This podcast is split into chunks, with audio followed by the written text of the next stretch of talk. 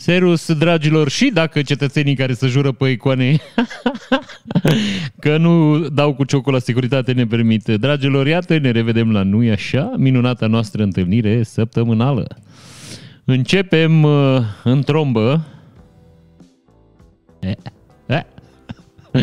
Începem în trombă emisiunea, uh, mai puține știri și mai multe glumițe, începând de astăzi, așa, încet, încet începem să renunțăm la lucrurile foarte serioase care ne întristează, ne întunecă viața. Așa, deci să revenim. Uh, Nea Ciolacu uh, dă un interviu în Libertate, că el asta, uh, cu asta se preocupă. El, astea ziarele care, cum să vă spun eu, sunt capabile să-i transmită mesajul.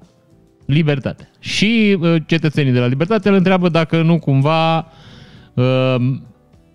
a fost colaborator al securității sau dacă nu dă cu ciocul, cum ar veni, ca așa se zice la noi în tenis aici. Dă cu ciocul. Și Nea Ciolacu să jură că nu fură. Uh, mai mult decât atâta zice, uh, frățioare, noi suntem la next level aici, la noi în partid. Și povestește de o întâlnire cu Nea Grindeanu, altă eminență cinușie a partidului. Un cetățean recunoscut, nu așa, după uh, excesele intelectuale. Uh, și povestește cum uh, ședeau la dânsul, la Nea Ciolacu în sufragerie și Nea Ciolacu are o icoană făcătoare de, nu știu, de adevăruri, revelatoare. Știți cum era pe vremuri? Era, uh, făceai poze, trebuia să le pui în laborator și trebuia să pui uh, revelator, ca să apară imaginea. Expuneai întâi poza. Uite, o puneai într-un aparat și o expuneai de pe film, știi? Și o băgai în revelator, care apărea, făcea poza și după aia o băgai în fixator. A, exact așa, Nea Ciolacu, că la banii și la poziția lui își permite, are o icoană revelatoare. O icoană care dacă pui mâna pe ea și nu spui adevărul, îți schimbă culoare. Ca și turnesolul așa. Numai în substanțe. Astăzi asta e, micul chimist aici. Așa, deci Nea Ciolacu cumva are o icoană uh, făcătoare de uh, minuni, de, revelatoare, cum ziceam, de adevăruri și l-a pus pe Nea Grindeanu să jure și s-a jurat la, la rândul lui că n-au dat cu ciocul la securitate. Deci voi înțelegeți că țara asta a fost condusă de băieții ăștia care unul la mână n-au încredere unul în celălalt. Asta ca să înțelegeți de ce s-au întâmplat aceste gesturi. Adică ei clar n-au, n-au pur și simplu, n-au încredere unul în celălalt. A, asta e nivelul lor, dar și ei se consideră foarte mari prieteni. Și doi la mână, mie mi se par că sunt amândoi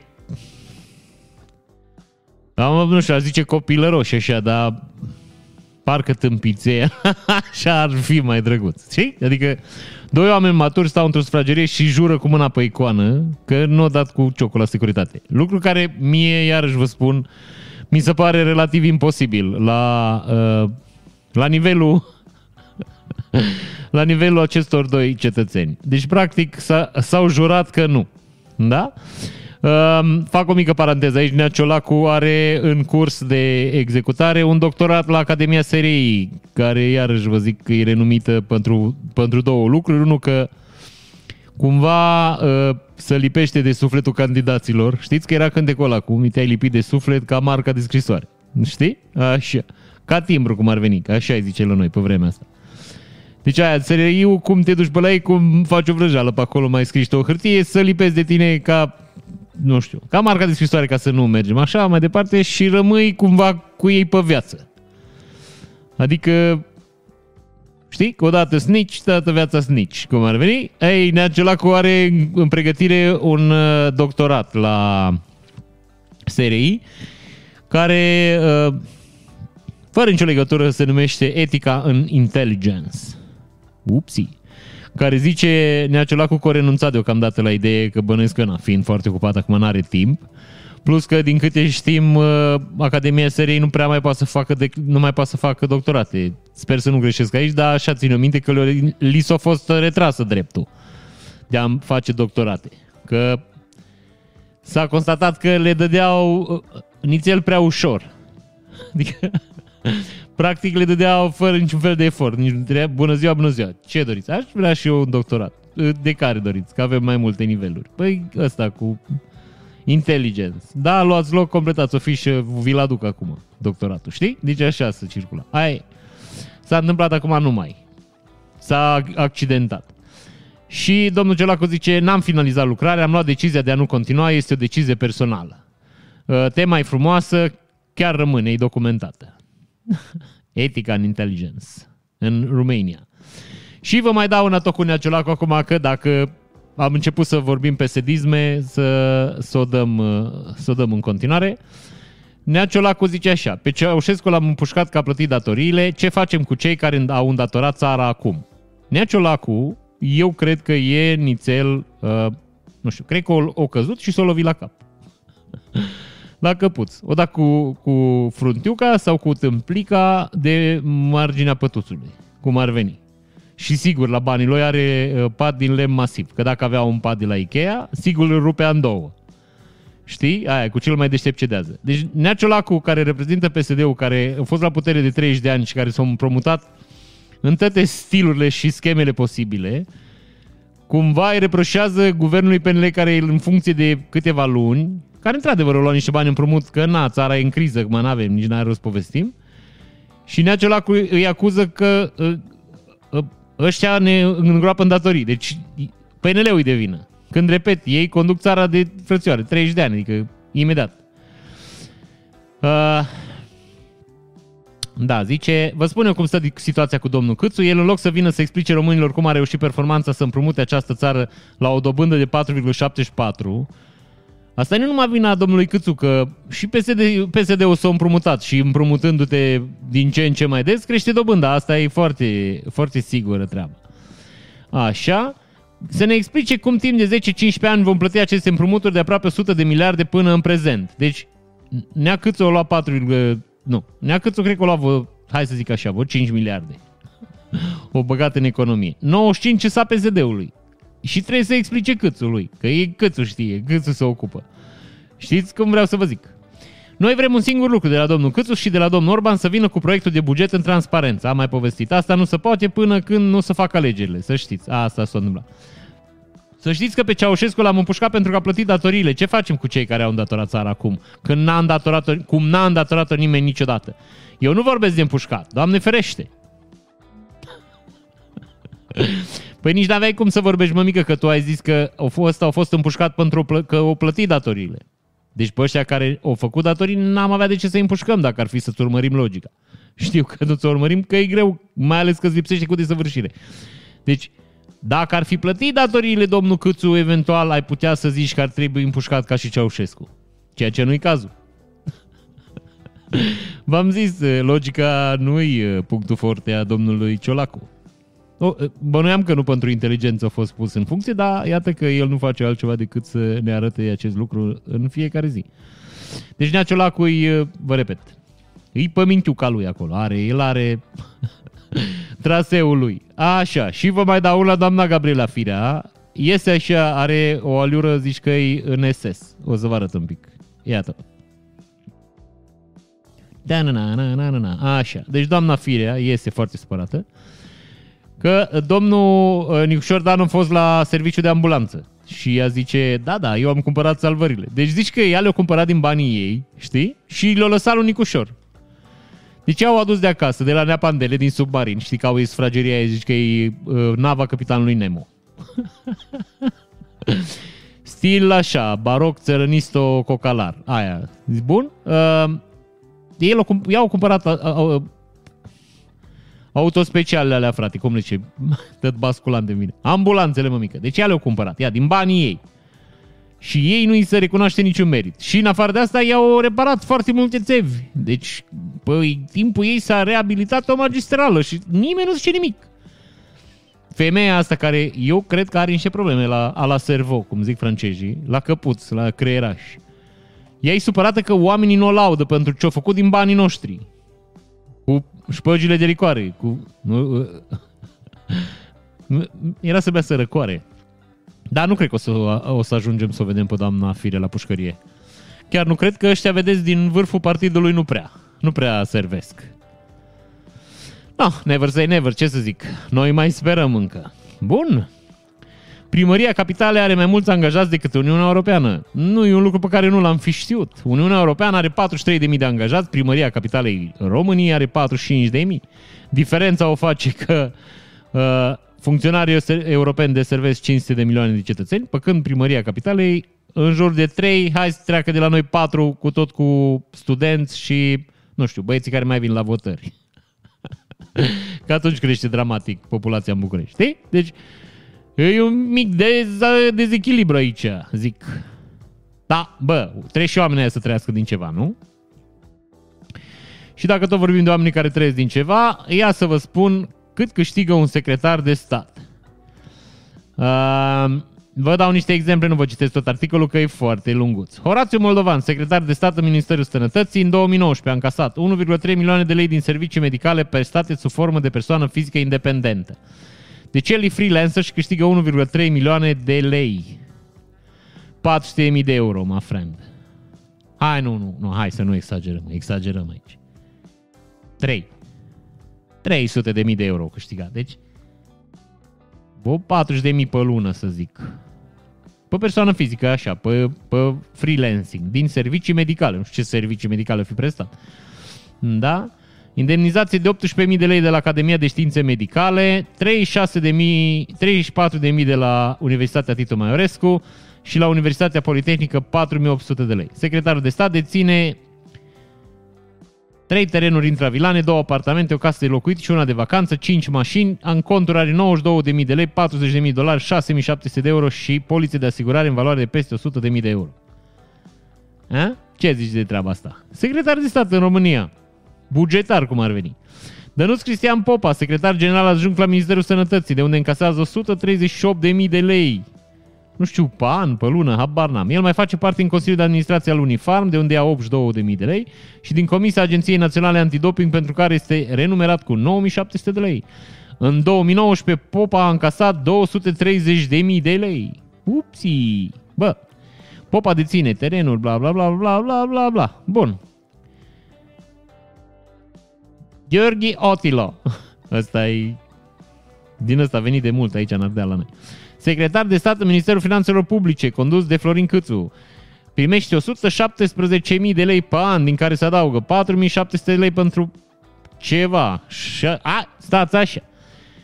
4.700 de lei pentru că reprezintă Ministerul în Consiliul Național al Persoanelor Vâznice și 71.000 de lei care vin de la Academia de Studii Deci, el se duce să întâlnește cu niște cetățeni în vârstă și pentru că face efortul ăsta, nu știu, poate e alergic la mirosul de corega, nu știu, la Ben Gay sau ce să mai dă, mai era la mă, gelul ăla de ți-l dădeai pe organism și te făceai nou.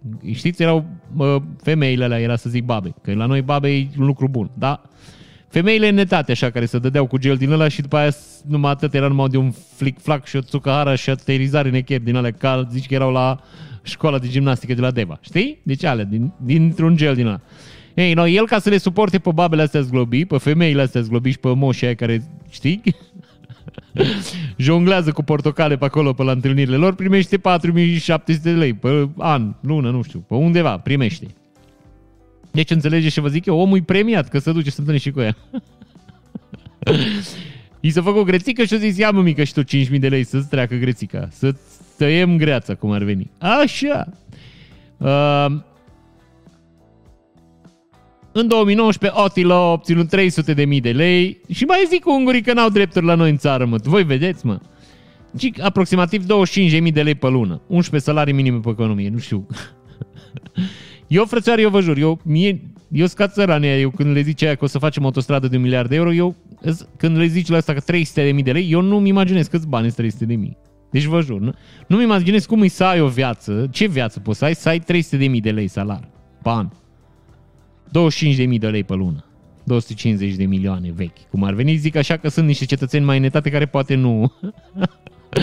nu țin firul poveștii. Uh, ce ziceți de treaba asta? Are, doar stai că domnul Otilo are datorii 15.000 de lei și 50.000 de euro, dar în cont are 100.000 de, de lei. Deci ar putea să-și plătească niște datorii, măcar aia de 15.000. Așa, domnul Florian Dumitru, nu vă mai dau numai sumele că ne plictisim. În 2019, 250.000 de lei. Mihail Vesta, 200 de... Nu, stai, că are datorii. Ăsta, ăsta e îngropat în... Da. Deci ăsta are vreo 140 de mii pe an. Augustin Cătălin Ipa. Iapa. Iapa. Uh, Ăsta e sărac, ăsta e mizer. Ăsta are în cont 50.000 de lei, 713 euro și 260 de dolari. Aproape 260 de dolari. Deci cred că are 200, nu știu, 5971, ceva. El are mai multe acțiuni, în fine. Deci și ăsta are uh, 52.000 de la minister, pe consilier personal al primarului Timișoara 30.000 de lei, uh, membru în Consiliul de Administrație a Societății Transport Public 7.000 de lei și activitate la Universitatea Politehnică încă 1.500 de lei. Deci, hai codă și ăsta. 50, 80, 87, ai mă, treacă de la noi. 8, ceva, stați așa că mă bucur. 80 de mii pe an. Da, ăsta e mai sărăcuț, ăsta e mai, nu știu, mai penibiluț așa cum ar veni. Cred că îți dai seama că e ciuca bătăilor de joc la ei în grup. Știi? Cred că îi zic colegii, băi, sărântocule. Du-te de aici, măi, pauperule. Ia, uite, ia 500 de euro și lasă-ne în pace să vorbim. Că așa mănânci că să vorbești la nivelul ăla, știi? Ia 10 grame de aur și dispar de aici, hai. Du-te și cumpără ceva frumos. Ia ceva la mămica ta. Bun, o altă veste bună, nu pentru noi. Salariile angajaților de la stat vor fi anul viitor cu 45% mai mari decât cele din privat. Comisia Națională de Strategie și Prognoză se așteaptă ca angajații din instituțiile statului să aibă un salariu lunar mediu brut cu circa 45% mai mare decât cel al angajaților din privat. Nu înțeleg cum se așteaptă. Deci cum, cum e asta? Deci știm că o să se întâmple sau nu știm? Că, că, deci care e unde e îndoială aici? Cum ar putea să există o îndoială? Ce salariu o să aibă? Băi, ne așteptăm. A, bun, și dacă nu se întâmplă, cum îi? Știi? Deci ca, care ar fi explicația? Că e clar că sunt niște legi acolo și oamenii știu că o să fie salarul. Ne așteptăm. Nu putem zice, suntem siguri? Nu putem zice atât o să aibă salar? Da, în fine, nu avem așa. CNSP previzionează un salariu mediu brut de 6836 pentru angajații de la stat în 2020 și 7141 pentru 2021. Băi, eu vă spun, eu nu mai pot cu sumele astea, frate. Deci vă jur, nu mai, băi, nu mai rezist. Deci eu, eu, eu vă jur, eu nu mai rezist. Cum să ai 7000 de lei salar, mă? Bugetar. 7000 bănesc ăștia să ia de la talpa țării. 7000 de lei. În sectorul public, salariile cresc proporțional cu vechimea în muncă, conform gradațiilor și mecanismelor prevăzute în legea salarizării unitare. Deci, noi avem o lege care uh, stipulează ce se întâmplă. Dar noi avem așteptări. Domnule, noi așteptăm... Bine că nu zice, dacă dă Dumnezeu, știi? Că ăștia, ăștia, ăștia niște, cum zic ăștia sunt o agenție de stat, niște oameni care să presupune ca un calculator să ocupă de niște lucruri. Trebuie știu niște lucruri, că de-aia sunt plătiți. Să știe niște lucruri, nu să se aștepte. Nu să aibă așteptări. Că așa și eu mă aștept anul viitor să, nu știu, să câștig la loto. Dar eu nu sunt plătit de stat și îmi permit să am așteptări și îmi permit să am îndoieli. Ei nu au îndoieli, ei au doar așteptări. Așa. Diferența este dată în primul rând de sursa banilor. Salariile din mediul privat provin din performanțele și situațiile financiare ale companiilor. Deci asta îi apogeul economiei. Asta trebuia să se învețe la Harvard. Deci cred că o să vină băieții de la Harvard aici, în țară, și o să ia lecții.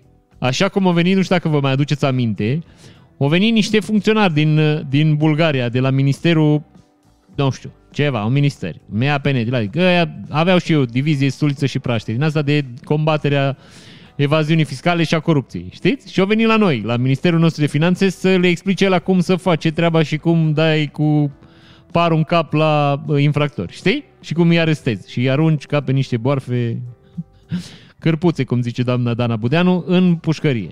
Înțelegi? Deci au venit, vă repet, a venit o comisie de funcționari, din înalți funcționari din Bulgaria, ca să învețe de la noi cum să face anticorupția. Și trebuiau să întâlnească cu ministrul nostru, am mai știu să spun, de finanțe, ceva, afaceri interne, nu știu, un ministru ăsta care se ocupa corupția. O venit oamenii, s-au făcut comozi, nea ministru, domnul ministru nu a mai venit că fusese arestat pentru corupție. Înțelegi? Asta e țărișoară în care trăim noi. Și a, zice, să înțelegi, nu-i fabulația asta. Așa s-a întâmplat. De ce ai venit să vadă cum să face anticorupția la noi, în timp ce pe ministrul nostru care trebuia să le prezinte situația, l-a arestat poliția pentru corupție. Că luase niște bani de la niște cetățeni. Voi înțelegeți în ce țară trăim noi? Ce, cu ce ne ocupăm noi? Bun. Așa și cu ăștia. Deci ăștia cu așteptările lor. Deci diferența este dată în primul rând de sursa banilor. Adică bugetarii primesc bani de la buget și uh, privații primesc banii de la firmele, de la firme în funcție de performanță. Aici apare cuvântul performanță, dar nu la bugetari. Bun. Uh, o sărim puțin în altă barcă. Știți că prietenul nostru, eternul nostru prieten, domnul Tăricianu, Nea Tăricianu, a sărit în barca pro-România, adică partidul lui practic nu mai există, s-a uh, a sucombat prin aspirație. Sau nu știu cum zic ei, contopire până, nu știu, înghițire. De unde se vede că oamenii lui Ponta înghit. Nu scuipă. Deci, uh, ca să înțelegeți, recapitulăm discuția, Nea Tăricianu a plecat cu uh, cățel și cu purcel din ALDE, care era un partid fără niciun viitor politic, în Pro-România. Ca să mai prindă și el un loc de parlamentar și de data asta să mai scape încă patru ani și să mai ia niște bani. Ca așa face mizeria aia de om, că nu știe altceva să facă. Bun. Ei, uh, discuția drăguță e că partidul ăsta ALDE, fiind partid parlamentar până, nu știu, până la un moment dat, ei primeau o subvenție de la stat, care, stăți așa și nu mișcăți, este de 1.400.000 de lei pe an. Ei, partidul nu mai există, dar eu primit subvenția pe anul ăsta. Înțelegeți ce zic eu aici? Ceea ce nu e așa, e nițel ilegal și incorrect. Un partid care a fost absorbit prin uh, sugere. prin înglobare, înglobare până micțiune, nu știu cum să vă mai zic. Așa, amestecare până contopire. Așa. Nu mai există partidul ăsta, dar ei primesc bani în continuare. Cum? Nu o să aflăm niciodată. Cum poți să dai bani unui partid care nu mai există? Bineînțeles, se poate în România, se poate orice. Deci, practic, cetățenii primesc bani, nu e așa în continuare, și dacă te vă zic de bani acum, stați să vă mai dau așa din casă, PSD a primit 11,5 milioane de lei, PNL a primit 6, USR 1,7, ceea ce nu-i rău, vorbim imediat și de USR, al de 1,4, Pro-România 1, că Pro-România era mai mititel așa. După vorbă, după sfat, cum era. PMP 770 de mii, Forța Națională 171 de mii. Nu știu cine, doamne iartă-mă, îs Forța Națională. Bănuiesc că sunt o forță națională. Bun, deci uh, v-am zis, partidele astea nu e așa s-au contopit, banii au uh, rămas aceiași. Un nene fost primar, altă știre, să nu confundăm, un nene fost primar PSD trimis în judecată pentru 154 de fapte de instigare la abuz în serviciu. Deci băiatul ăsta, care era uh, fostul edil al, al comunei Ilfovene Pantelimon, știți, uh, renumita comună unde se distrau cei din Biugi Mafia. Bine, la cartierul, da? Na. Hai, să mai facem și noi o glumiță așa din asta proastă de cartier. Uh, 150 de fapte de instigare la abuz în serviciu. Deci, practic, cetățeanul lua niște terenuri din proprietatea statului și le vindea unor cetățeni. Ei, uh, dânsul a fost dat în gât de doamna Barna Angelica, care era secretar, și Ergoveanu, fostă Filip Felicia, persoană care certifica copiile falsificate ale registrului agricol, care doamnele au primit 2 ani și 9 luni închisoare cu suspendare și 3 ani închisoare cu suspendare pentru că și-au recunoscut faptele și l-au dat, nu e așa, în gât, pânea primarul ăsta, care primarul abia acum este trimis în judecată. Doamnele au fost judecate pe procedură simplificată, cum îi zice la noi în țară, Adică dacă dai pe cineva în gât, nu mai pățești nimic, dă ei cu executare și, nu știu, trei ani de zile nu mai ai voie să ai funcții publice. Nu zice nimic dacă de la doamne s-au recuperat uh, pagubele. Că și doamnele, fiți sigur, că au încasat niște bănuți.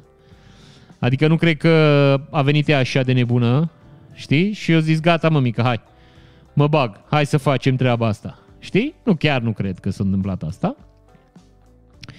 Așa că domnul urmează, nu e așa, să facă pușcărie. Bun, stați numai o secundă că, că căutam o, o altă știre. Da, da, da, am găsit-o, dar e pe, altă, pe alt branch. Bun, și asta ar fi primul capitol. Primul, prima tranșă de știri. Uh, hai să vă dau și niște știri din uh, par, care care care dă dreapta, cum ar veni, din partidele de dreapta, care ne înfrumusețează, nu e așa, viețișoara. Hai așa, și nu mișcați. O veste extraordinar de bună, pentru, atât pentru noi cât și pentru persoanele mai în vârstă. O primim de la domnul Pavel Popescu, care domnul Pavel Popescu ceva în PNL, nu știu ce e, că nu m-a interesat și iar zic, uh, faptele și uh, Cum era aia? Faptele de arme a domnului uh, Popescu nu sunt așa de interesante cât să mă, să mă zgândere, să îi caut uh, detalii despre viața dânsului. Așa. Zice domnul Popescu în felul următor. Știu că pentru majoritatea dintre noi telefonul fix nu mai este la modă, dar mulți dintre bunicii noștri nu pot renunța atât de simplu la acesta. Singurii care nu pot renunța Nea Popescu, eu îți dau eu aici, îți sparg eu bula, spargeți-aș bula, uh, singurii care nu renunță la telefonul fix îți bătrânii care nu pot. care au fost înșelați de firmele telefonie și trebuie să-l plătească pe 5 ani. În rest, nu mai are frățioare niciun băciuc, niciun bătrân nu mai are telefon fix. Nici nu știu să le folosească acum, îți spun eu. Tăți au mobil. Pentru ei, cum zic, pensionarii, bătrânii care au telefon fix, asta despre asta vorbim, uh, pentru ei, începând de ieri, 1 noiembrie 2020, guvernul PNL a scăzut tarifele la toate apelurile efectuate de pe telefoanele fixe cu 30%. Pentru tineri cât și pentru ceilalți împreună cu piața de telecom pregătim pachete legislative care vor duce la o tranzacție rapidă spre servicii de date și telefonie mobilă de, cred că bănesc ultima oră. Deci, eu ultima oară când am avut telefon fix, plăteam, vreau să vă mint, dar cred că undeva în jur de 6 euro pe lună și aveam un catralion de minute în telefonia fixă, 43 de milioane de mo- telefoane în mobil, tele, rețea mobilă, 773 de zeci de mii de uh, minute în rețea internațională. Practic nu aveam ce să fac cu ele niciodată. Deci dacă ridicam telefonul și sunam în continuu o lună, nu cheltuiam nici 1% din câte minute aveam. La 6 euro. Am înțeles acum că e vreo 3 euro abonamentul la, la telefonia fixă. Ei, datorită și nu știu cum să vă spun eu, recunoștința noastră se îndreaptă spre acest minunat uh, liberal, uh, s-a ieftinit cu 30% tarifele, mă mică. Deci, tarifele. Voi înțelegeți că un minut de telefonie fixă era 0,00, că nu încăpeau zerurile. Deci nu, nu pot calcula câte zerouri nevoie. Și el le-a ieftinit cu 30%, ca și cum frățioare, asta ne-a oprit vreodată să sunăm pe fix. Sau de pe fix. Tarifele. Da, da, nu. Îs alegeri și simte și omul nevoie așa să iasă puțin în... Uh, uh, eu vă jur că foarte mulți bătrâni nici nu știu unde e telefonul fix în casă. Că sigur l-au, dar nu știu unde l-au pus. V-am povestit că eu cu nevastea mea, avem, noi avem o vârstă, adică s-ar putea să ne încadrăm aici. Noi am avut un șoc că stăteam într-o seară și ne uitam la televizor și a început să sune ceva și, bă, frățioare, vreo 10 minute ne-am uitat în casă ce sună că nu știam ce sună, suna ceva și nu știam ce sună. Noi aveam un televizor, un telefon sub canapea, care noi nu știam de el. Că venise dacă aveai cablu, să telefon, telefon fix gratis. Cu câte minute vrei tu, ce vrei tu. Era gratis. Și aia, când au instalat instalația, ne-au lăsat telefonul sub pat. Și noi n-am știut de el vreo 2 ani de zile, 3 ani de zile, până când într-o, într-o zi a început să sune și am răspuns. Și era un domn care căuta pe una maricică, care nu eram noi. Nu știam nicio maricică, înțelegi? Deci, vă repet, dar stăteam amândoi pe canapea și ne uitam, bă, ce sună? Am oprit televizorul, am, ne-am uitat, pe, bă, la vecini, la noi, mobilele le-am oprit, ne-am uitat să nu sune aragazul, să nu sune mașina de spălat, că aia, aia nu, vă, nu știu să vă spun, mașina noastră când termină de spălat, cântă. Deci nu așa, frățioare, cântă, are o da bucurie acolo, bagă concert. Înțelegi? Deci n-ați auzit din asta. Deci mașina noastră pur și simplu cântă. E o veselie în baia la noi când se termină rufele, frățioare, deci că e chef. Oricum și vecinii supărați că noi spălam sâmbătă seara. Și nu-i deranja mașina, cât îi deranja cântatul ăla. Plus că nici nu se oprește. Deci cântă până te scoate din minți, până te duci și deschizi ușa sau faci ceva, o scoți din priza, pești ceva butoane. Cântă. Ei, aia zic, am crezut că e mașina de spălat, că mașina de spălat am avut un șoc înainte. Vezi? Ne șochează lucrurile astea, nu se poate. Așa. Uh, altă știre minunată. USR obligat în instanță să facă publice salariile angajaților partidului. Iată, cum vă spuneam, USR-ul primiște milioane de dolari, de lei, de la statul român și o fundație, un ONG care se numește, stați așa că vă zic imediat, Asociația Evoluție în Instituție. Sună comunist așa, s-ar putea să fie unor membri PSD. Uh, au cerut conform legii 544 pe 2001, care uh, reglementează accesul la informații de interes public, să, să zică cu subiect și predicat cine și ce bani ia. Că așa e normal, având în vedere că sunt bani publici. Ei, domnii de la PSD au refuzat cu obstinență. Adică au zis, bă, frățioare, nu se poate, noi suntem partid politic, nu suntem uh, instituție publică. Hmm. Cam nașpa, uh, judecătorii nu au fost de acord că dacă primești bani publici trebuie să zici ce faci cu ei. Nu poți, cum făceau băieții la PSD, știți că era băiatul la PSD, care și-au luat două mașini sau trei mașini și o casă. Dăm banii de la PSD. Bine, e împușcărie acum, da bă, Omul muncit și el, o tras și-o luat niște mașini și-o luat o casă, s-a dus un pic să se relaxeze, nu mai putea cu munca, știi? Ei, cum ziceam, domnul de la USR uh, refuză, uh, băieții ăștia de la asociație odată în judecat o câștigat, uh, domnii de la USR nu se lasă că ăștia, să știe, frate, că Îți nervoși așa nu rezistă. Au contestat decizia uh, la Curtea de Apel, care Curtea de Apel din nou o respins uh, apelul, așa că uh, USR a trebuit să dea, nu e așa, explicații. Cum vă ziceam, în, în 2019 USR a primit subvenții de 19,3 milioane de lei. Ei, niște bani acolo, zic. Bun? Nea Cioloș anunță uh, o veste mare. Eu v-am zis că șansa, șansa, șansa. Ei, iată, avem o șansă. Șansa țărișoare astea îi să ajungă niște oameni pe la Uniunea Europeană și să ne dai niște legi care să ne afecteze în mod direct ei, uh, Nea Cioloș anunță cu surle și trâmbițe că uh, să, o să se votează o lege da? prin care guvernele și politicienii care pun în pericol independența justiției și care nu respectă valorile europene nu vor mai avea acces la banii europeni. Ei, aici vine o mică discuție, dacă îi să mă întrebați pe mine. Foarte bună inițiativa domnului Cioloș, doar că, până la urmă, singurii care iau pe cocoașă sunt cetățenii, că oamenii politici nu iau pe coajă, că n-au cum. Zice dânsul așa, în același timp ne-am asigurat că beneficiarii finale ai fondurilor, întreprinzători, agricultori, organizațiile neguvernamentale, oameni cinstiți care au nevoie de sprijin, nu vor fi afectați și nu vor deveni victime ale acțiunilor ilegale ale guvernelor și politicienilor. Păi nu știu cum mai face asta, mă mică, că guvernele și politicienii oricum nu iau bani europeni, că ei doar în cur de ei pentru că nu pot să fure din ei. Și firmele și oamenii cinstiți, cum ziceai Mata, și întreprinzătorii și cetățenii care mai au nevoie de finanțare, ăia ar munci și ei, la un ban. Eu îți spun că am încercat de două ori și am luat-o în gură rău, urât. Dar nu, erau băieții de la PSD și era decât să finanțăm niște afaceri, să cumpărăm niște utilaje, mai bine să făcut niște pensiuni până niște munți, care și acum stau și s-au transformat în case de vacanță. Asta e altă discuție. N-are rost să mergem acolo, că ne-ar uh, interesa foarte tare. Deci, cumva, uh, eu zic că Nea Cioloș aici s-a avântat puțin. Deci puțin s-a aruncat. Că nu are cum să-i deranjeze pe cetățenii care afectează justiția, că pe aia nu interesează banii europeni. Banii europeni vin pentru cetățeni. N-ai.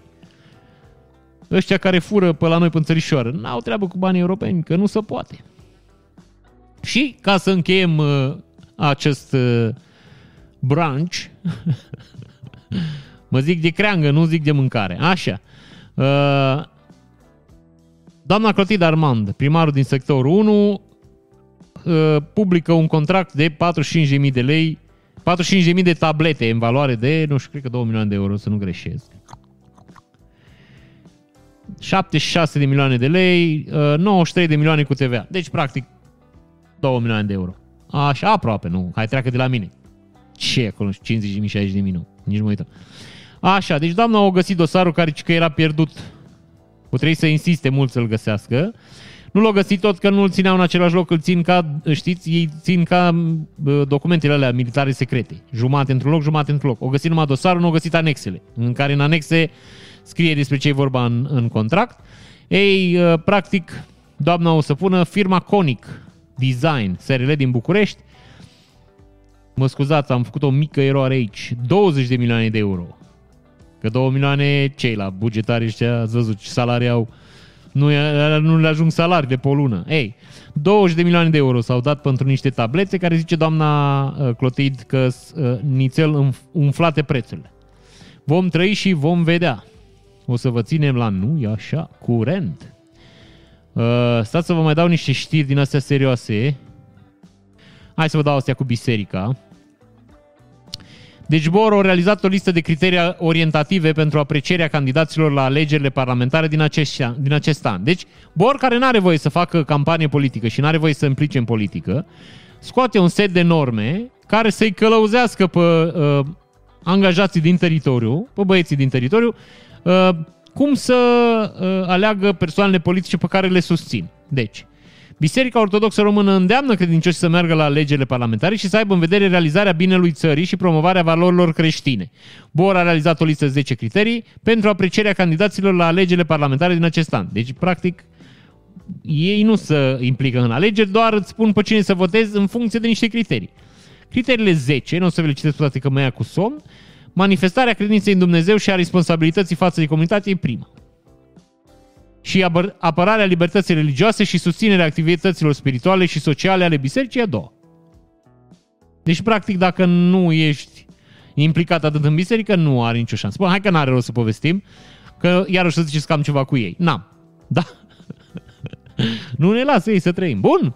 Maica Mina și-a tras 132.000 de lei din cei 914.000 care au tranzitat conturile mănăstirii între ani. Vă spun pe scurt despre ce e vorba. Dacă vă interesează mai pe lung, am eu un articol scris pe blog despre un părinte care făcea afaceri cu firmele. Știi? Deci lua bani de la firme și le dădea bani înapoi, mai puțin 15% care reprezentau, nu e așa, o dijmuială.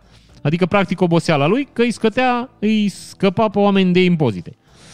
Deci, doamna, doamna Mina, Mina, uh, după șapte ani de procese, Tribunalul Mureș a condamnat-o pe Maica Mina la 2 ani de închisoare cu suspendare. Deci, zero ca și cum nu s-ar fi întâmplat nimic, pentru evaziune fiscală. 52 de termene de judecată. Ce s-a întâmplat de fapt, pe scurt, foarte pe scurt? O firmă de farmaceutice, de medicamente din asta, îi, vin, îi dădea banii doamnei Mina, doamna Mina le dădea banii înapoi pe persoană fizică în gentucă, da? din care reținea, v-am mai zis eu mai de mult, cam 15%. Uh, caut acum firma. Deci, uh, farmaciile Fontana și Mig Farm. Uh, da, da, da, da, mai era o firmă, din câte țin eu minte, când am citit. Așa, Rofarma. Deci, haideți să vă explic ce se întâmplă. Firmele mari de medicamente trebuie să dea șpăși la doctori. Pentru că doctorii nu recomandă medicamentele unei firme decât dacă primesc un comision. Sper că nu v-am uh, șocat acum și nu v-am dat uh, lovitura crâncenă. Deci, Cred că știați asta, da? Deci tu te duci la medic și medicul poate să-ți prescrie 6-7 medicamente. 3, 2, știi? Și el îți prescrie ăla de la care primești ce bani. Bine, el primește și de la toate. Asta nu știu mulți, dar ei primesc de la toate și prescriu jumate din ale, jumate din ale. Ca să, de ce, să nu împăcăm capra cu varza, cum ar veni. Și cu lup. Și cu podul și cu băiatul care trebuie să-i treacă pe Știi? Deci e o cașcă acolo. Ei, firmele de farma, de firmele astea care dau șpăgile, dau un comision, 10, 15, 20%, depinde de medicament. Sunt medicamentele care se dă și mai mult de 20%, sunt medicamentele la care farmacia are adaos foarte mare. Bine, au adaosuri mari la toate. Problema până acum e că nu prea puteai să scoți bani din firmă, că te ardea. Adică, frate, dispăreau sume mari, că iarăși vă zic, doctorii ăștia, nu, nu, să nu vă gândiți că primesc 500 de lei. Eu cred că v-am mai povestit că aveam o prietenă care nu avea calculator și m-a rugat odată, lucra la o firmă de medicamente și m-a rugat odată să o ajut cu un Excel că nu avea calculator și trebuia să trimită un tabel cu ce șpăgi au de dat la doctor. Că ea mergea pe la farmacii, lua toate situațiile să vadă ce o prescris doctorii, făcea un tabel și zicea, uite, la doctorul X trebuie să-i dăm bani. Era vorba de 6, 7 mii, 8 mii, 10 mii dolari pe lună. Și asta vorbim de întâmplări uh, petrecute acum 15 ani. Înțelegeți ce vă zic aici? Unele aveau concurs, adică dacă prescriai nu știu medicament, primeai excursie în Dubai, la vrăjeală, la, nu știu, 12.000 pe noapte. La... Deci înțelegeți ce sume vorbim noi aici? Absolut imense. Și iar vă zic, vorbim de Maramureș, care Maramureș e un județ, frățioare, talpa țării, zero, nimic. Nici nu, noi nici nu intrăm în statistici. Noi suntem săraci aici. Nu, nu vreau să mă gândesc ce intru în Cluj, într-o Timișoară, într-un București. Nici nu vreau să mă gândesc. Ei, Oamenii ăștia aveau nevoie de sume mari de bani, cash, să dea la doctor. Că la doctor nu poți să dai cu factură, că mă doar în cur. Nu-i dai banul, nu-ți, nu-ți scrie medicamentul. Ei, ei dădeau bani la biserică, vezi, doamne, sponsorizau biserica, dădeau să le fie bine și să construim lăcaș de cult.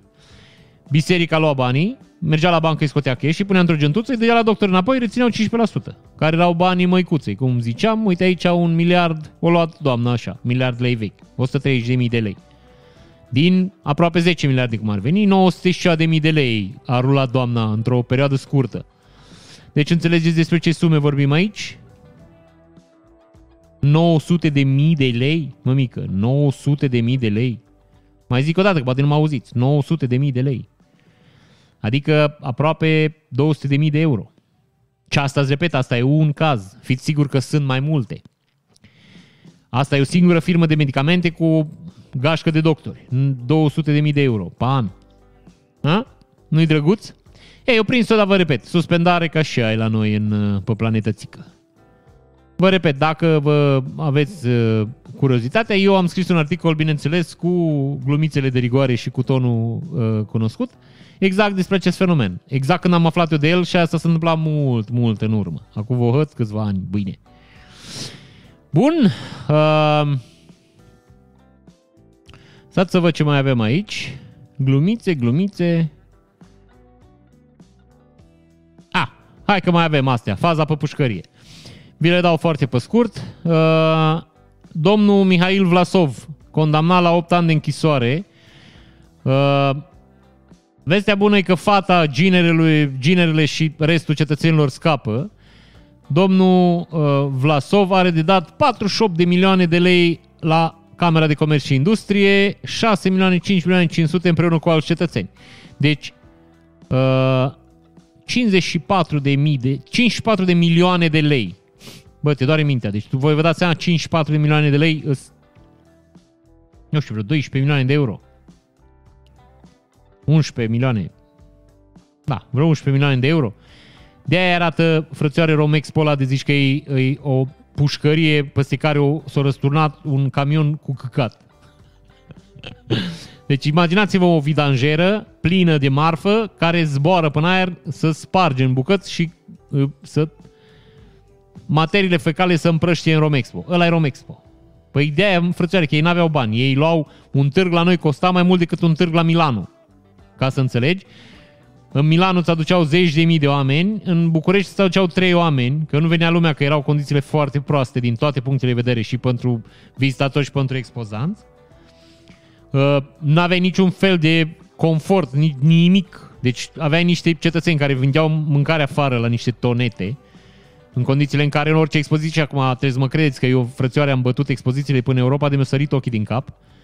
Uh, în orice expoziție există 10, 15, 20 de restaurante, 4-5 cafenele, uh, spații de șpațir, spații în care să te întâlnești cu oamenii, să povestești, să-ți arăți mese de lucru, arhitecți, chestii, nu știu, spații de expunere, uh, expoziții din astea, artă, frățioare, deci niște orășele.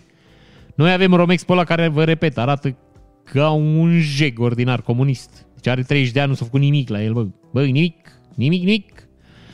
Păi n-aveai cum, că dacă numai băiatul ăsta a furat 6, 12 milioane, 11 milioane de euro. 11 milioane de euro făceai altă sală cu totul. Dacă numai ăsta a furat, gândiți-vă că toată lumea fura acolo. Nu să credeți că numai șeful fura. Bine, nu a furat toți așa mult. El a fost campionul. Gigi campionul, da, repet, ei, Toată lumea a scăpat, numai meu face 8 ani de pușcărie. E celebru el, cred că v-am mai povestit eu, că să băteau uh, interlopii pe el care să-i dea bani împrumut. Mergea la poker și pierdea un milion de lei pe noapte, frate. Deci cam 200 de mii de euro el pierdea într-o noapte la poker și rămânea fără bani, lua împrumut bani de la bijnițari cu dobândă de 10% până a doua zi dimineață. Deci înțelegeți, el a doua zi dimineață el scotea de undeva 200 de mii de euro cash și îi, dădea, își plătea împrumutul. Să băteau oia, să băteau interlopii care să-i dea bani împrumut. Că vrăjala era că făceai 20.000 de euro într-o noapte. Îi dădeai lui 200 de mii, a doua zi îți dădea 220 de mii. Să băteau, să tăiau cu cuțitele care să stea pe lângă el. Așa era omul. Gâscă, cum îi zicea. Știi? Așa îi zice. La, la băieții ăștia care au foarte mulți bani, sunt foarte proști, le zice gâște, că fac ouă de aur. Bun. Fostul PSD, DBD, PSD, auzi tu. Bun asta. Domnul fostul deputat PSD Ioan Munteanu, pușcărie, 6 ani, trafic de influență, spălare de bani. 400.000 de euro primiți de la un om de afaceri care trebuia să primească niște bani de la hidroelectrica. Ei, dacă 400.000 de euro a fost doar 5% comisionul băiatului ăsta, ia gândiți-vă ce afaceri făcea, făcea băiatul ăla cu hidroelectrica. Și domnul ăla vindea, stați așa și nu mișcați, că vă zic acum, o să fiți șocați. Șocâți. Da furnizoarea de sisteme de avertizare, alarmare în caz de accidente la barajele afecta- aferente sucursale. Deci vă dați seama, au fost 400.000 de euro. Deci, 8 milioane. 8 milioane, mă mic. Deci băiatul ăla a făcut, a făcut un business de 8 milioane de euro. Business cu care zic eu, a, na, că e afacere cu statul, dai 400 de mii să-ți dă banii, că așa e vrăjeala la noi. Știți că la noi la, la contractele unde nu se dau bani înainte, că știți, sunt două, la bugetar sunt două variante. Unul la mână îți dă, dai bani înainte, îți dă contractul, doi la mână începe licitația, vin niște băieți și te ajută să crești prețul, adică mai vin două, trei firme care dau preț mai mare.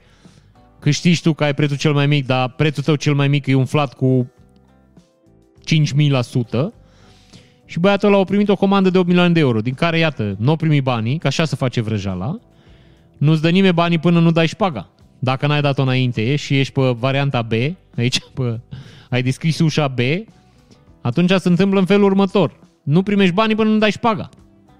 Că așa funcționează, nu te lasă să iei și banii și lucrare și tot și tu, că nu mai dai pe aia nimic. Nici nu poți să faci scandal, că ăla se la DNA, da? Deci foarte simplu și banii vine un băiat din ăsta și zice, frățioare, vrei? Uite, îți dau eu. O mizerie de om din ăsta, exact ca și băiatul ăsta care acum face pușcărie, că deja e condamnat, nu mai e. Deci e penal, nu mai e. Nu mai poate să dea la întors că e nevinovat, da? Ei, așa vă zic. Deci băiatul ăsta trebuia să, să dea șpăgi și l-au prins pușcărie. Mi se pare foarte drăguț. Șase ani, șase, șase poartă în casă. Asta e mai drăguță, o, o primăriță din uh, Bihor. Aș vrea să văd dacă găsim numele. E foarte interesant. Mi se pare chiar drăguț că aș vrea să vă zic cum o cheamă. Hai, Porstner Sarolta. Sarolta. Fostă primăriță UDMR în comuna Sălăcea. Deci doamna Leomărisa, ca să vă spun pe scurt despre ce s-a întâmplat, doamna a primit și dânsa. Uh, ba nu, doamna a primit uh, achitare.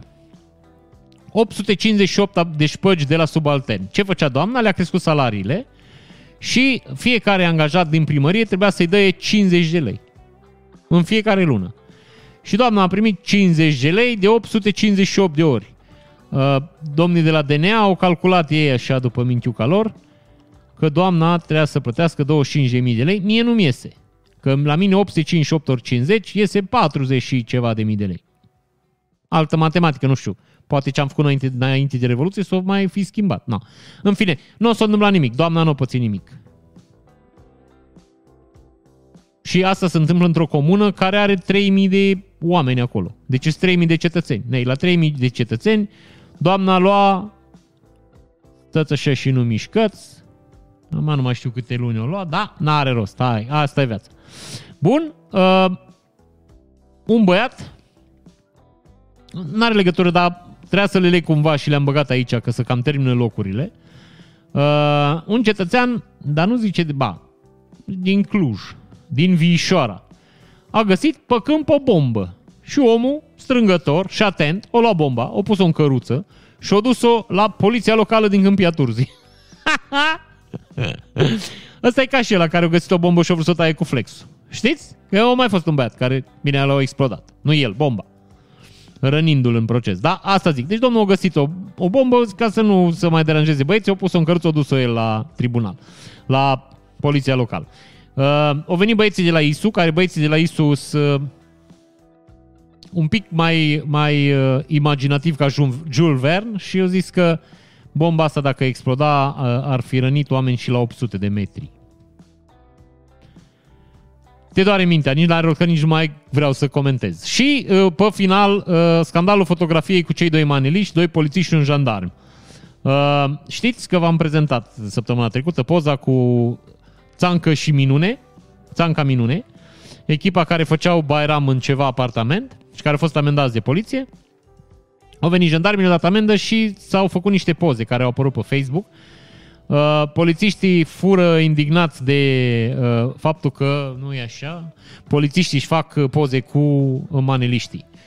Uh, mie nu mi se pare anormal deloc, adică după ce le-au dat amendă putea să le frate, să le facă câte poze vor, că nu am niciun fel de stres. Adică mi se pare ceva... Adică oamenii chiar ar putea să fie prieteni.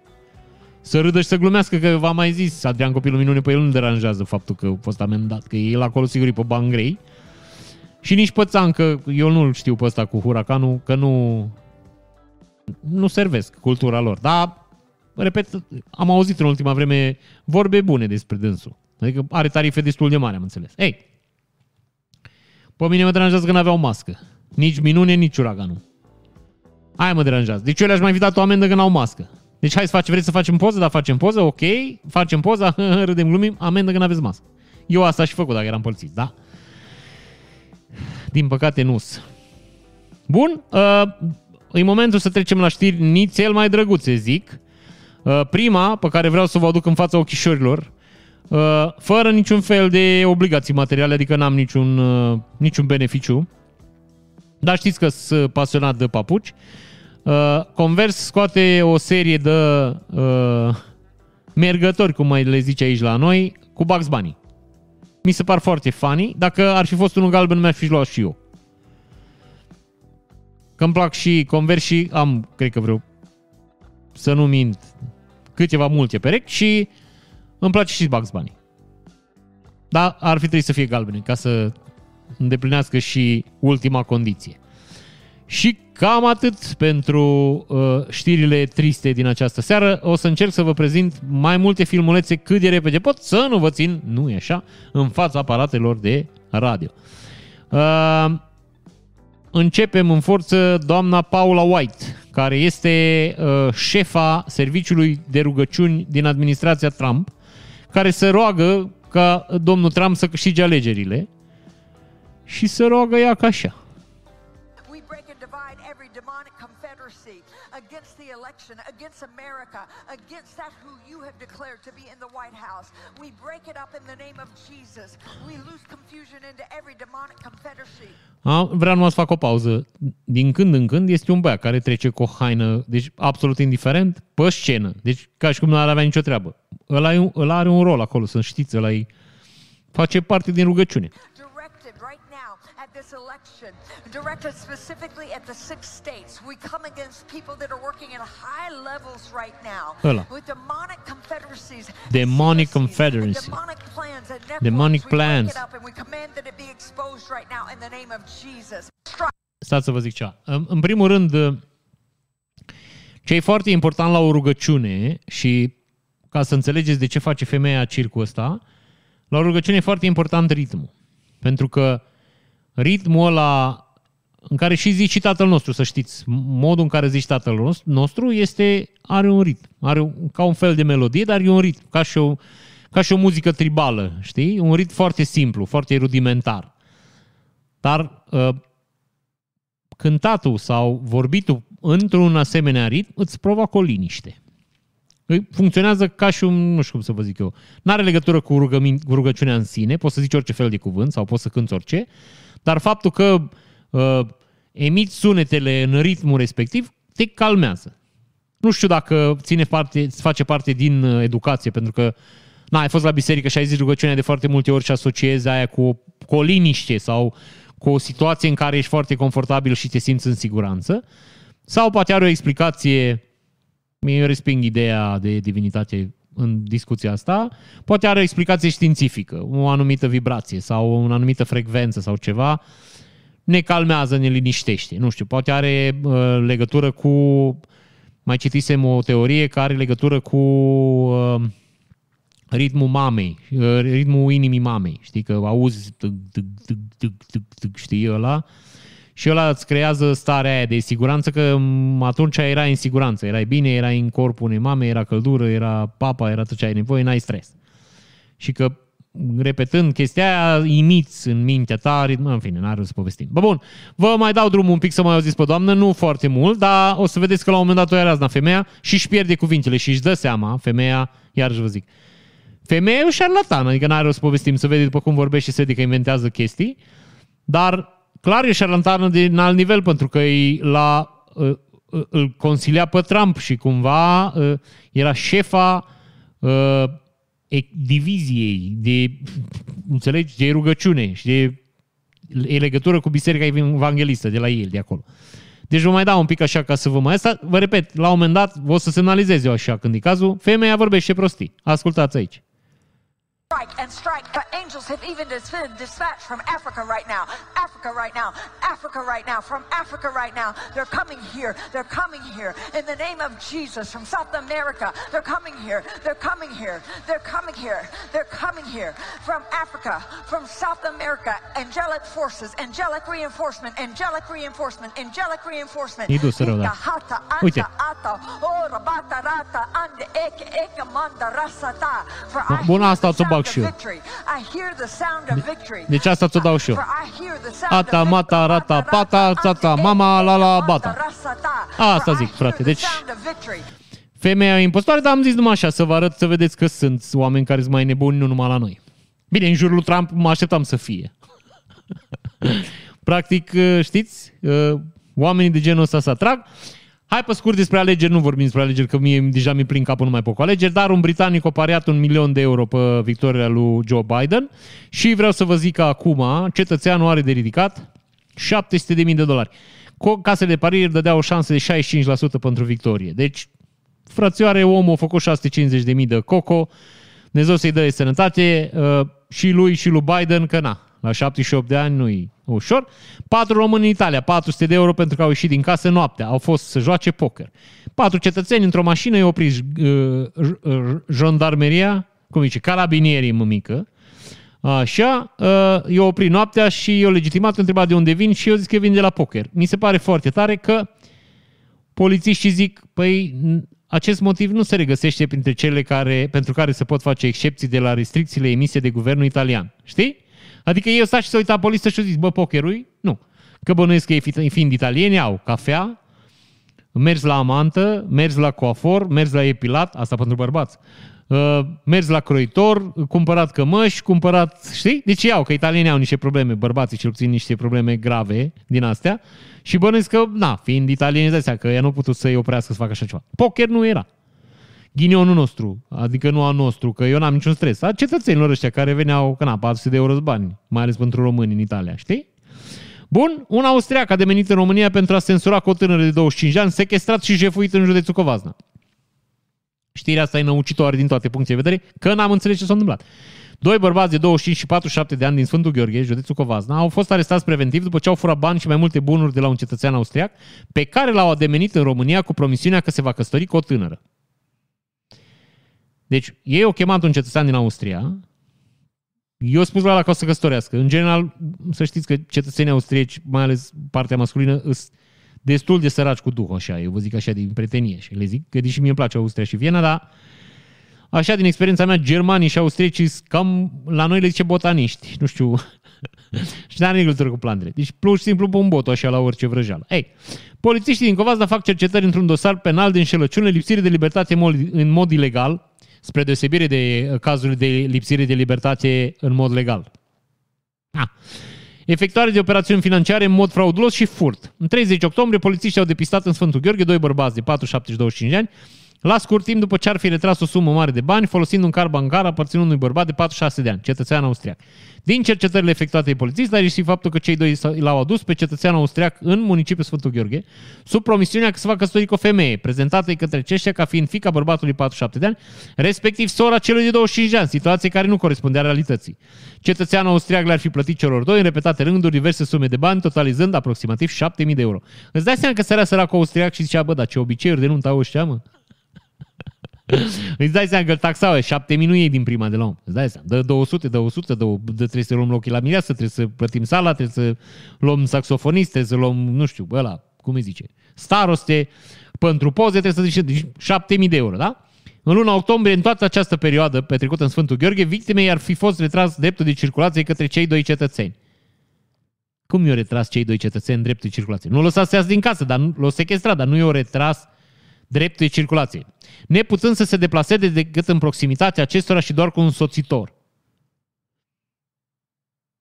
Deci, mie asta mă siderează. Ei, și acum vine bomba. De asemenea, cetățeanul austriac au fost furate două televizoare, un laptop și un telefon mobil. El venise din Austria să însoare cu două telefoane mobile și cu laptop. Cu, stai mă, cu două televizoare. Eu fi zis aia, băi, tu vii cu zestre, nu vii cu mâna în cur, știi? Ți aduci tu două televizoare, ia și tu, mămică, un calculator, ceva, măcar un, nu știu, Pentium 7,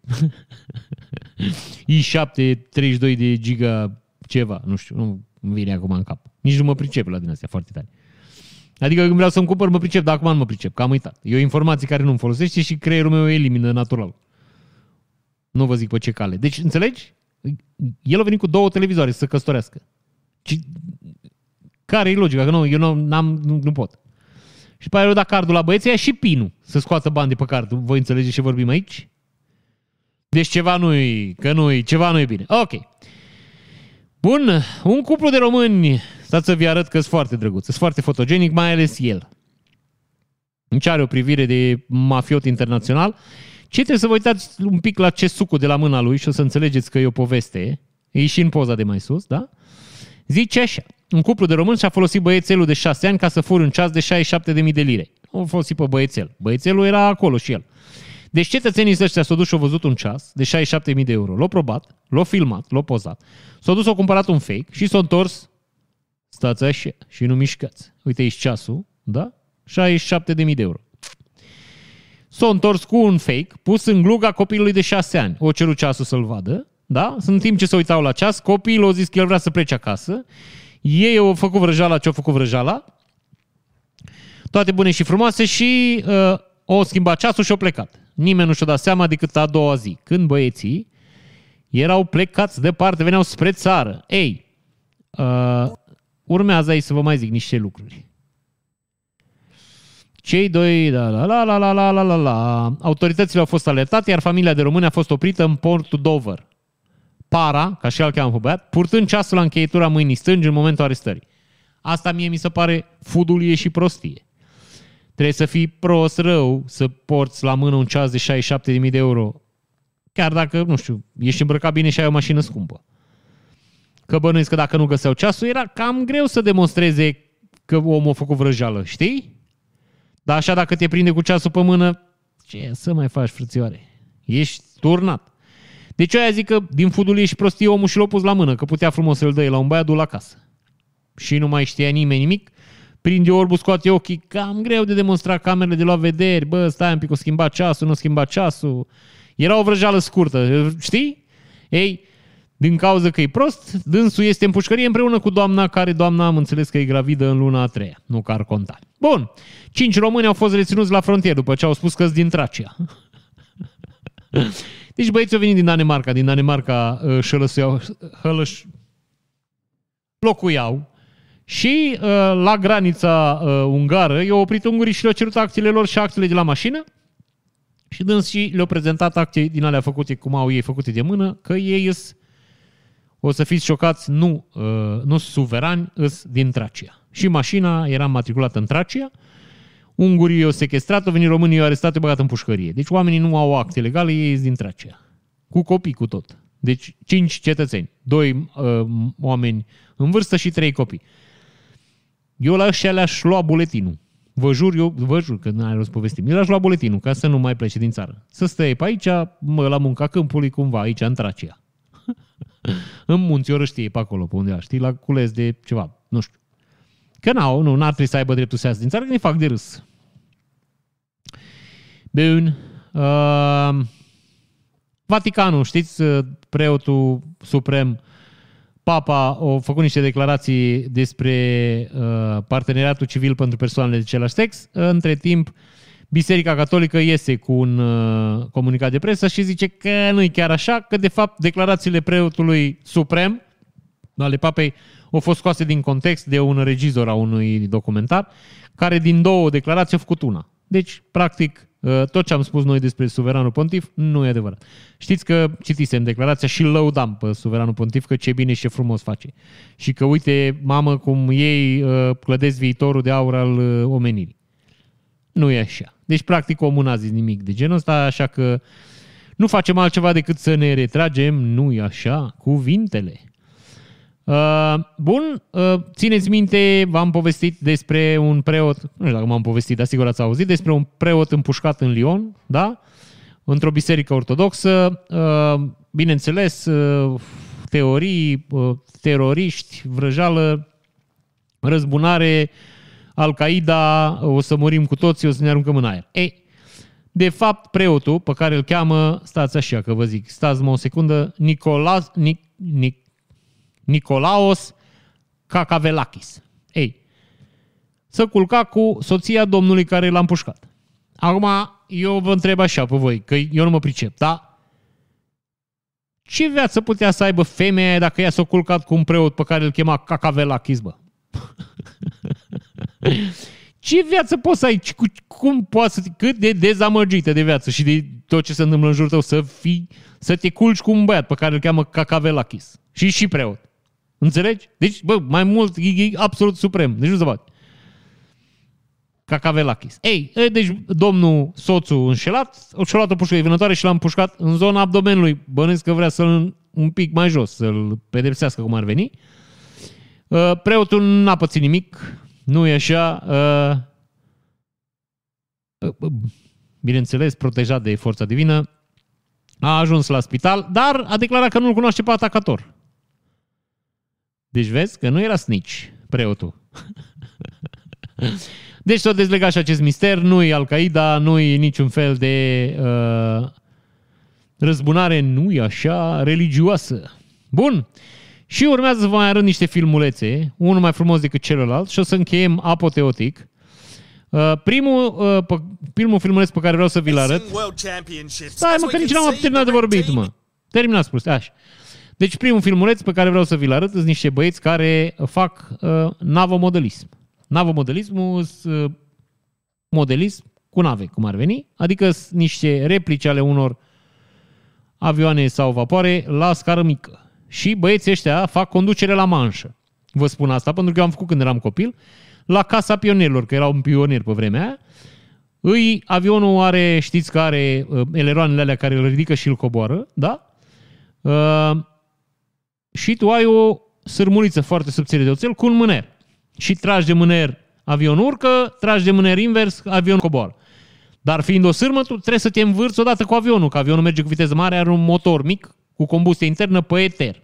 Da? Pe un gaz, cum ar veni. Uh, gaz de care fuma Ion Barbu, nu știu dacă știți.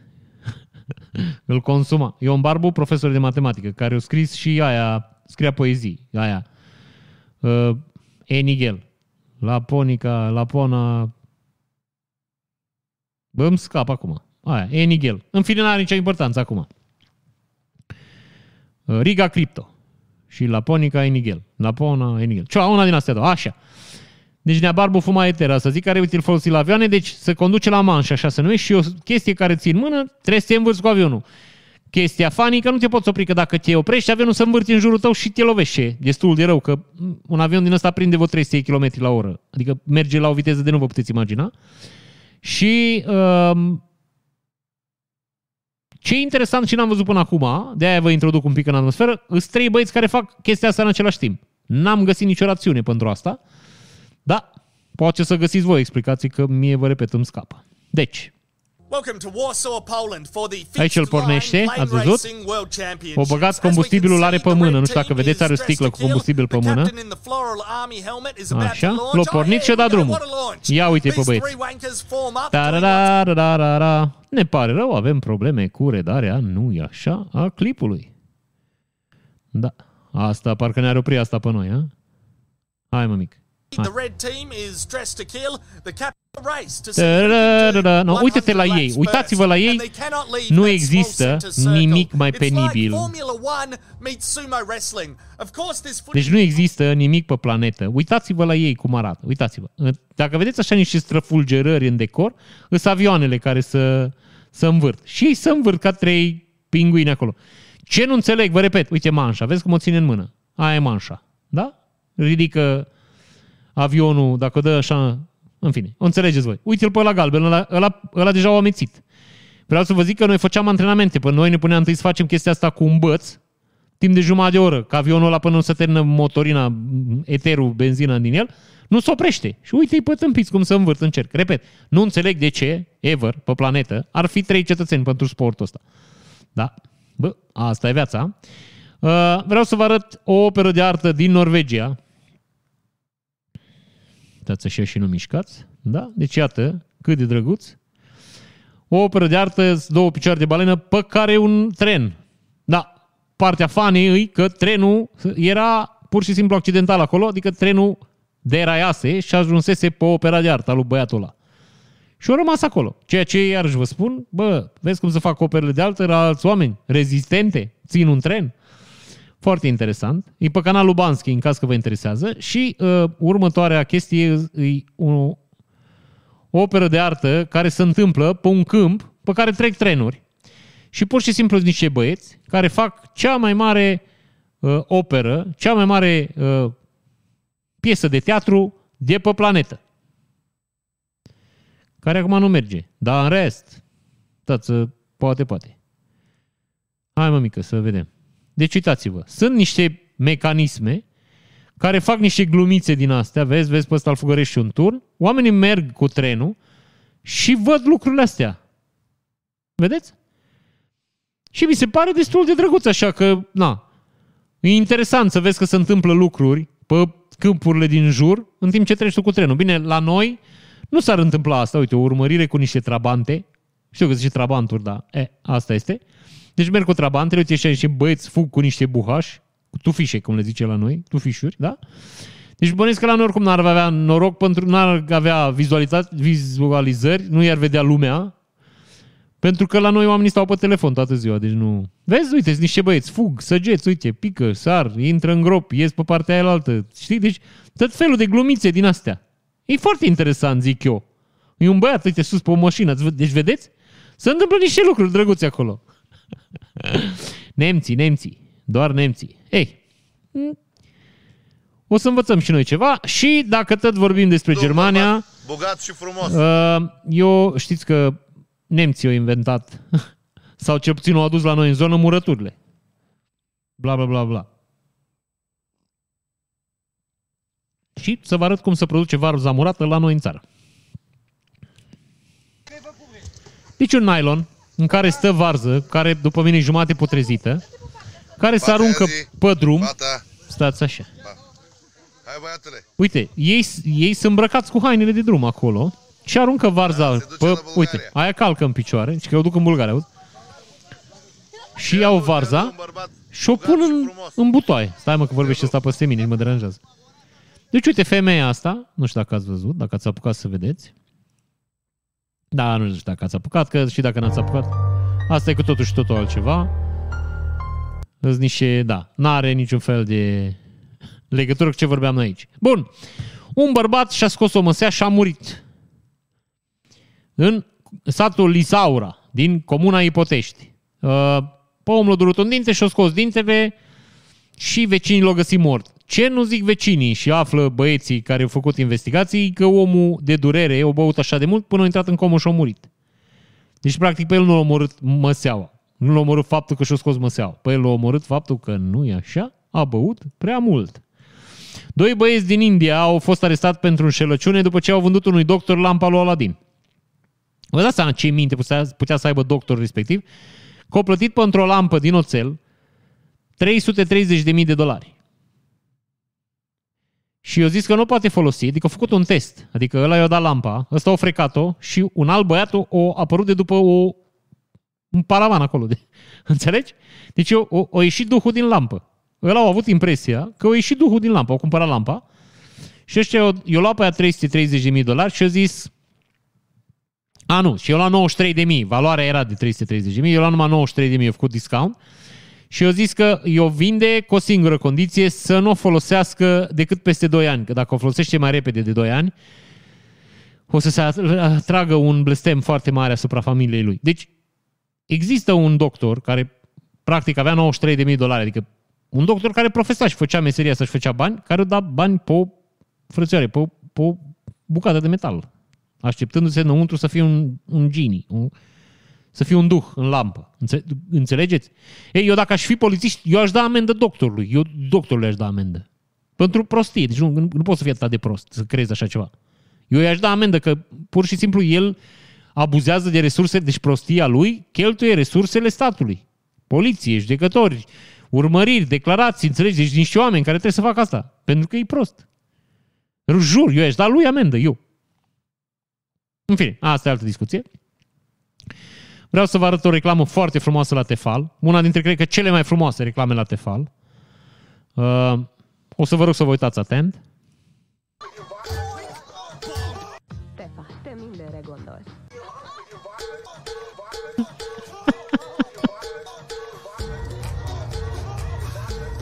Pac, pac, mămică, pac, pac. Ați văzut? Și uh, nu e așa. Oala rezistă. Foarte drăguț. E incredibil de drăguț. Haideți să vă arăt un Jeep care merge pe niște... Bă, da, au niște sonoruri, mămică, niște sunete, niște sonoruri. Auzi. Să vă arăt un Jeep care merge pe un râu înghețat. Mi s-a părut absolut fantastică imaginea. Deci uitați-vă ce absolut frumusețe. Uitați că vă pun mai de la început așa să vedeți. Incredibil de frumos. Uitați-vă ce frumusețe acolo. Deși eu să v-am mai zis, împotriva mărsului cu mașinile până munți și pe locuri din astea pustii, că deranjez uh, niște animale și niște locuri, ia uitați-vă ce frumusețe. Deci nu se poate așa ceva, frate. Nu se poate așa ceva. Bine, trebuie să ai și niște, cum să zic eu, partea aia reproductivă masculină foarte, foarte mari. Să mergi așa liniștit cu mașina pe, pe un râuleț. Poate oamenii au niște informații pe care noi nu le avem și poate gheața are, nu știu, jumătate de metru grosime, dar mi se pare absolut drăguț. Hop! S-a întâmplat, nu e așa, neprevăzutul. Bă, dar până aici a fost o excursie drăguță, nu? Adică, bă, o meritat, chiar o meritat. Să-ți strigi mașina să intri în apă rece. Uite cum arată. Sub gheață. O meritat.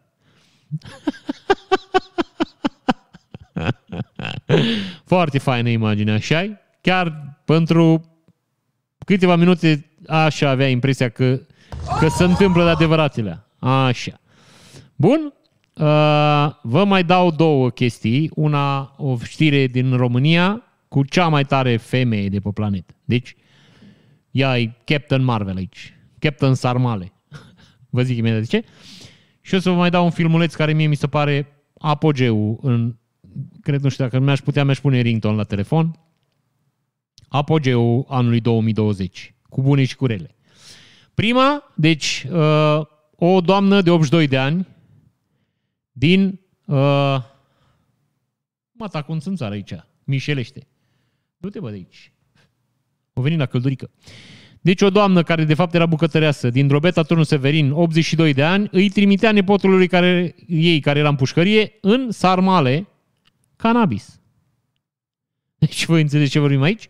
Deci femeia făcea sarmale pe care le umplea cu cannabis. Cetățenii de la Pârnaie l-au prins pe băiat, băiatul a declarat, uh, între timp au venit să o aresteze pe babă, pe femeia în vârstă, că na, la noi zice babă, dar să știți că nu zice ceva rău, nu e ca și cum ar fi ceva rău. Au venit să o aresteze, dar n-au putut să o aresteze pentru că femeia se recăstorise și îi dus în Australia, mămic. Mi se pare apogeul uh, poveștilor de dragoste din România și apogeul coolness-ului, frate. Deci, noi, noi, noi nu suntem nici 10% la fel de șmecheri decât femeia asta. De ce avea acasă cannabis, 2 kg de cannabis, pe care îl împacheta în sarmale și îl ducea la neposul în pușcărie, S-a recăsătorit la 82 de ani și a plecat în Australia. N-ai cum să bați asta, n-ai, orice ai face, orice poveste ai avea. Deci, nu știu, țancă uraganul, mă mică, nu se compară. Deci la coolness cu femeia asta. Nu știu, Velea. Ăla, mă, copilul ăla, zi, uh, îmi scapă denumirea acum. Care să ce contra cu Abi talent, mă. Nu e așa de cool. Bine, adică nu e cool deloc. Zic, nu știu, cineva care ar trebui să fie cool în țara asta nu poate fi așa cool ca femeia asta. Deci femeia la 82 de ani e în Australia. Acuzație de trafic de droguri în sarmale, în pușcărie. Recăstorită. Mi se pare absolut maxim. Bun, și o să vă dau ultimul, ultimul clipuleț după care ne despărțim așa fără niciun preaviz. Stați așa, că ăsta chiar avem nevoie de sunet, poate nu așa de tare. Îl pregătim aici, gata. Um, o să ne despărțim brusc. Știți aia cu elasticul, cu bandajul. Nu înainte de a vă saluta și să vă mulțumesc pentru urările de Mihail și Gavril, un pic cam multe. Vă mulțumesc din suflet. Chiar vă mulțumesc, am fost copleșit de numărul uh, mesajelor pe care le-am primit astăzi. Sincer să vă spun, nici n-am știut că e Mihail Gavril. Astăzi, da, asta e altă, cu totul și o altă discuție. Deci, Vă repet. N-ați văzut niciodată așa, ceva așa tare. Anul ăsta. Deci, în mijlocul unei frățioare, un forgolom acolo, să bat oamenii, să omoară, vine poliția, vin ăsta, să trag focuri de armă, este un băiat care cântă la pian. Pe lângă faptul că cântă dumnezeiește, frățioare așa se potrivește muzica aia, zici că e, știi, zici că e o scenă din aia de la sfârșitul unui film de acțiune. Când mai stai un pic și trebuie să scrii actorii. Știi? Când se termină filmul, muzica aia de final și se mai întâmplă niște lucruri așa în spate. Exact așa e. Vă pregătesc ca să vă înțelegeți despre ce vreau. Bă, e absolut Dumnezeu pe planetă. Deci uitați-vă aici și uh, ne luăm rămas bun acum, că nu ne mai vedem după aia. Watch this. Now, oh, now watch this.